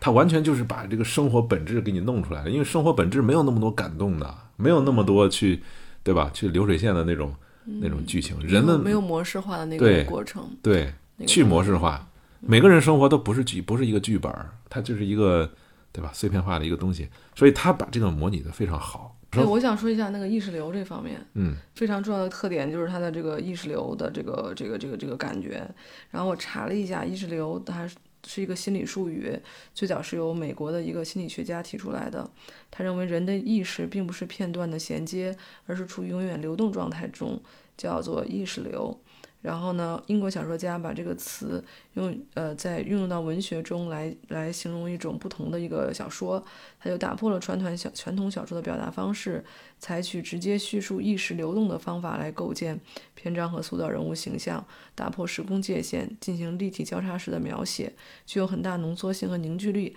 在这点，我就呃还提到刚才那个戴甲说到的一个一个环节，就是那个 France 被打。被打的时候，我们看到的是这个被打的那个，就是打人的那个那个军官的那个镜头。我们没有看到任何 France 的镜头。我在我在看的时候，我在想他会不会交代一个 France 镜头，他后面会怎么来接。后来我看到了下面接的场景，我记得非常清楚。当时他已经在监狱里了嘛，但是下面接的是他在妻子怀抱中的那么一个镜头。嗯，我觉得这个就是特别明显的一个意识流。首先从逻辑上来看，这是不可能发生的，在那个场景下，在那个情况下。第二个，他其实就是他内心的一种，他受了受了打之后很痛苦之后，还有在在妻子的这种安慰下、安抚下，要寻找一种一种一种一种慰藉、一种温暖的这种感觉。啊，也可能是一种想象。这个是导演是没应该是一。种想象，应该是一种，应该是一种想象。我觉得就是一种一种感受，就是这个就打破了这种可能原本逻辑的这个是吧？嗯，这个东西。呃，对，然后还有一个就是刚才咱们说了，导演这都是全套的功夫啊。那个除了刚才咱们说的碎片剪辑，然后他还有这个影像的这种风格，这种呃摄影这种风格，还有就是他的现场音。我没看到他这个马里克的现场音非常的讲究，就是人物的现场音，比如说在前景人物的这个声音是吧？它往往并不是最大的声音，或者是说它是一个正常逻辑下，你对摄影机近嘛，对观察者近，对吧？那么他可能说话应该更清楚，并不是这样。它的远近声场，它这个控制非常精细。多个场景当中呢，人的这个对话，它会被马利克在某种场景下设置为非常小的这个音量，甚至是越来越小，最后你都听不见啊这种背景音。然后有意的去放大原本应该在远景，甚至根本就不在画面当中的这种，呃，这种配音啊，比如说风铃声啊，对吧？教堂声啊，虫鸣鸟叫啊，呃，还有一些别人的一些呃一些说话话语啊，这个声音是吧？这个声音量还会有一些明显的变化，这个给你感觉就非常的奇妙，混合到一起，这个剪切风格，它就营造了一种非常主观化的效果，并不是一个逻辑性的效果。这个东西就可以体现这个马里克，就你刚才说了，脱离客观世界自由表达的某种意识流的这种这种感觉。他这个现场音非常的讲究，而且就是说每一部电影几乎都有这个风格，所以，呃，现场音也是我推荐大家必须在大荧幕，或者是你有一套啊家庭影院的这种音箱系统，你才能真正的去去很好的去体验马里克的电影，也在这儿啊。不是那个镜头，当然不用说了，这个这种广角镜头可能大屏幕看的真是效果不一样，它有更强的这个进入感。然后这个音效也是，甚至是你理解这个电影作者性的一个一个很重要的一个辅助的一个工具。对，还有一个就是它这个配乐哈，这个配乐我觉得是非常出色的。很多人说它配乐是不是太主旋律了，或者是配乐太满哈？就是主人公死了，弗兰克死了之后呢，他导演接着法尼的那几句非常有力量的话啊，他说也可能随着时间的流逝，我们才知道我们现在做是为了什么。然后跟他姐姐非常无奈，因为他姐姐其实其实原来也很不理解。你记不记得他有一段他说过，说你为了你的自尊，难道你能这么做吗？后来还让那个法尼去反对他。结束了之后呢，就是一段这个他们劳作的时候，应该是一个花园吧之类的这个固定的这个镜头，结合了那个山的一个远景，然后这个音乐就铺上了那个音乐，是吧？嗯，就这个时候给人感觉非常强，我觉得这个音乐配乐也是非常好的。因为今天马利克的这个作品啊，非常的浩瀚。他虽然拍的不多，但是他每一部都感觉都非常浩瀚，所以我们在这儿可能只能简单的说一下啊，呃，马利克的这个电影，我觉得还是一个他就是回归叙事的这么一个电影，算是他某种程度上的一个回归啊，终于回归了一种传统叙事。呃，那么之前我想问问莫哥啊，你之前你对马利克哪部电影印象比较深？呃，你当时看的什么是什么感受？就是《隐秘的生活》是第一个，然后第二看个第二个我看的是《生命之树》，然后看的第三个应该是这个啊，对，第三个看的是《七的红线》The Thin Red Line，还有一个是这个新世界，呃，新世界 New World。其实这几个电影里面，我觉得对我来说，呃，就是我最其实都都都比较都是需要一定的耐心，需要一定的开放度才能够去去看的这个电影，就每部都是仨小时，而每部都基本上没有什么剧情。都是非常的，就是需要你需要你打开自己的这种感官去体会的这么一个东西。我觉得体会是观影。嗯，然后我我觉得最容易进入的，对我来说最容易进入的、最没有障碍的是第四个，就是新世界。这可能跟我以前的经历有关系，就是对土著人的那种生活，还有对他们的那个状态，我还是比较很感兴趣。我会有一种有一种亲近感，对那段历史有有也有些许的了解。然后我觉得里面的人物的演员挑选的非常好的，就那个女主角的女主角的表演，我觉得也是非常到位的，特别特别好，感觉是比较容易进入的。另外三部我觉得最难进入的其实是这个最难进入的是《生命之树》。《生命之树》我觉得它就是呃镜头上首先非常非常讲究，但是它中间有一大段是讲了个宇宙怎么怎么着的，没有能够非常非常。呃，深的体会到那个电影的这个所要告诉我们的东西，但是我还是能够体会到其中的一部分吧。其实我觉得他的这些电影，其所有的电影能够呈现出的感觉，就是都贴上了非常浓厚的这个泰伦斯·马里克的标签，就是他有一套自己的价值观在那儿放着。比如说，他对孩子的这种喜爱，然后他对这个大自然的这种人与自然就是和谐相处的这个观念的这个。这个重要性的这个重视，以及他对这个，这是我最初的观影的体会啊，就是稍微我对这个世界感觉是一种比较悲观的态度。然后我觉得泰伦斯·马里克对这个世界的发展，我感觉他表现的也是一种比较悲观的态度。但是同时，我又能其中看到一丝丝的希望，就是我们要关注到自然的这个东西，我们人类是自然的界的一部分，要去要去理解，要去关心，要去爱别人。然后这一点。可能是丝丝的觉得带给我的一些希望的的地方，反正每一部都挺震撼的。就是看的时候特别有意思，就是我我可能没有办法一下看三个小时，我可能就看了一个小时，然后我就要出去吃饭或者是出去干个什么事情。我在电梯里面，在电梯间的时候，就会经常有人在背后拍我一下，然后我就恍如隔世。那天正在看《新世界》还是在看《Hidden Life》，我忘了。我正看到一个小时，然后我就去电梯间一个人去去要吃饭买东西去了，结果后来后来忽然有个人拍了我一下，跟我说了一句：“啊，你好瘦，你好高。”然后我觉得这个事情怎么好像就是两个世界的感觉一样，嗯，就是一个是一个精神的那种追求和向往，一个是一个俗世的我们要面临的这个世界，是有一个巨大的一个反差。是为什么说马马利克就是海德格尔的信徒呢？也是在这一点啊，他是海德格尔认为这个主客观是一体的，没有任何真正纯粹的什么客观或者主观。他说，如果有人告诉你什么强调一个绝对客观的观念去研究的话，这人肯定是骗子。但是这个客体呢，又是我们现代从这个呃笛卡尔以来啊，人们去研究的时候，往往要把主客观给分开。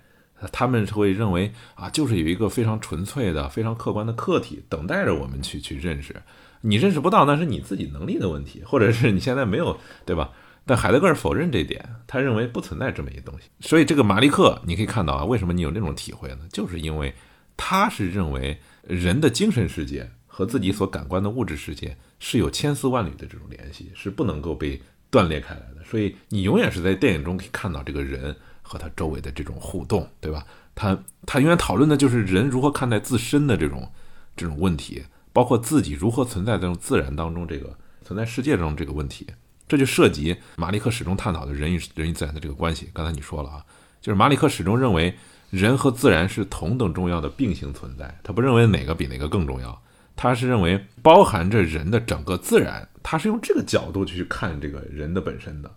所以人的所有的这种马利克电影当中这种悲欢离合啊，这种情绪的这种。反应，它是放置在了整个包括人的这个自然的角度，放置在了生命进化与、物种演化、自然变迁所有的这种大的角度当中去去体会这个人自身的存在，所以它就有很强的这种体会到某种超越性或者是宗教性，就这种感觉。当然，马里克电影我觉得还是能去电影院还是尽量去电影院看啊，因为它这个持续三个小时对你的轰炸。步道般的这种这种表达，其实对人的这种感官会更强烈，你会更有这种感觉。呃，你你可能看完以后，你再看那个，比如说科尔凯郭尔的这个哲学思想啊，科尔凯郭尔是哲学现在被认为是那个存在主义的先驱嘛。他有几个命题，就是说人的三种绝望，就是不知道有自我，人刚开始是不知道有自我；其次是不愿意有自我，你知道了你也不愿意有啊；再次就是不能有自我。我这我是不能发现这个自我，他认为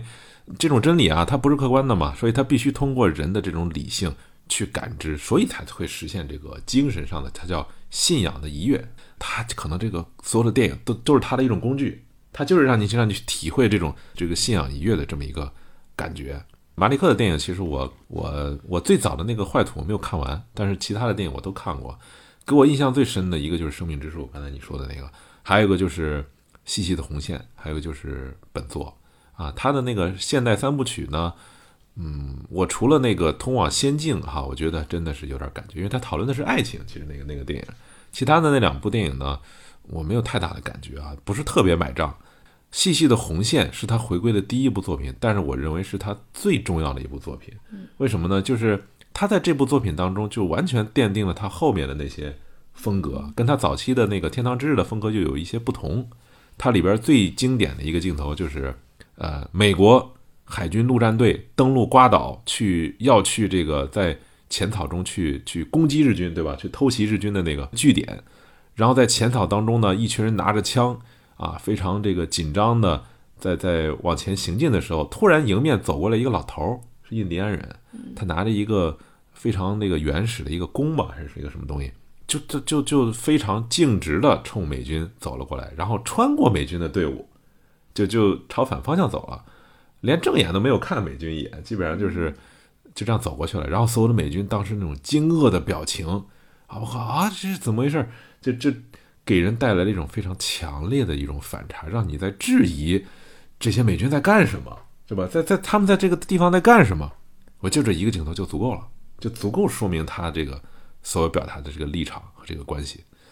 非常经典，所以我推荐大所有大家这个有兴趣的人哈，呃，愿意去真正的拥抱去拥抱这个慢节奏电影的人，去好好看一看马利克的这些作品，可能会对你的会感触啊，会比那些类型片、商业片有非常强的那个后劲儿。是这个片子说的是二战前后的奥地利嘛？弗兰茨这个人你可以看到他宗教性很强，那么。奥地利当时呢，好像有一种非常强的这个呃家族呃这个家国的这个情怀哈。其实奥地利没有什么太强的家族家国情怀，可能也是啊弗兰茨这个人存在的部分原因之一啊。因为奥地利这个国家呢，我们知道它以前是奥匈帝国哈，它是一直是德意志的一个呃算是德意志邦联的一个一个成员啊，它也它也是神圣罗马帝国的一个成员，所以。呃，奥地利这个国家真正的形成，就是因为他在一战战败了之后呢，奥地利被迫放弃了匈牙利啊、东欧的一些宗主国，成立了一个全新的国家，而且还从德意志那儿几乎是算是独立了出来啊，成完全切断了跟这个德意志诸邦的这个关联啊，这么形成的一个国家。所以他的所有国家认同是一战之后才有的，是比较晚的，所以可能，呃，这也是弗兰茨的一他没有这个特别强的这个国家认同背后的一个原因吧。杰克斯塔特，他是一个真人真事改编的，这也是马利克在片头就强调的哈，这不是一个他自己编的一个故事，啊，也不是一个自传性质的这个电影，因为马利克以前的电影经常是一些某种自传性质的这种电影哈，都是他生活的某个阶段的电影，这个电影不是啊，他是马利克在看到一幅画，然后又结合他看到了那个杰克斯塔特的他这个书信集，他才有这个创作电影的这个意图。那这个人呢，他在二零零七年的时候被。啊，天主教天主教的这个教廷封为了圣人，可能很少有人知道哈。直到马里克把这个故事给拍了出来，所以马里克说他是一个无人问津的，没有什么历史性的这个微不足道的故事，可能没有人知道。那么他把它拍了出来，可能某种程度上也是对这个命题的一种一种矛盾吧，这就是杰克斯塔特这个人和奥地利的这个创作的这个背景。呃，那么我现在听说马里克还在拍一部新的电影，是一个一个宗教题材的一个电影，这个电影我是非常期待的。不知道他真正的去直接拍宗教电影。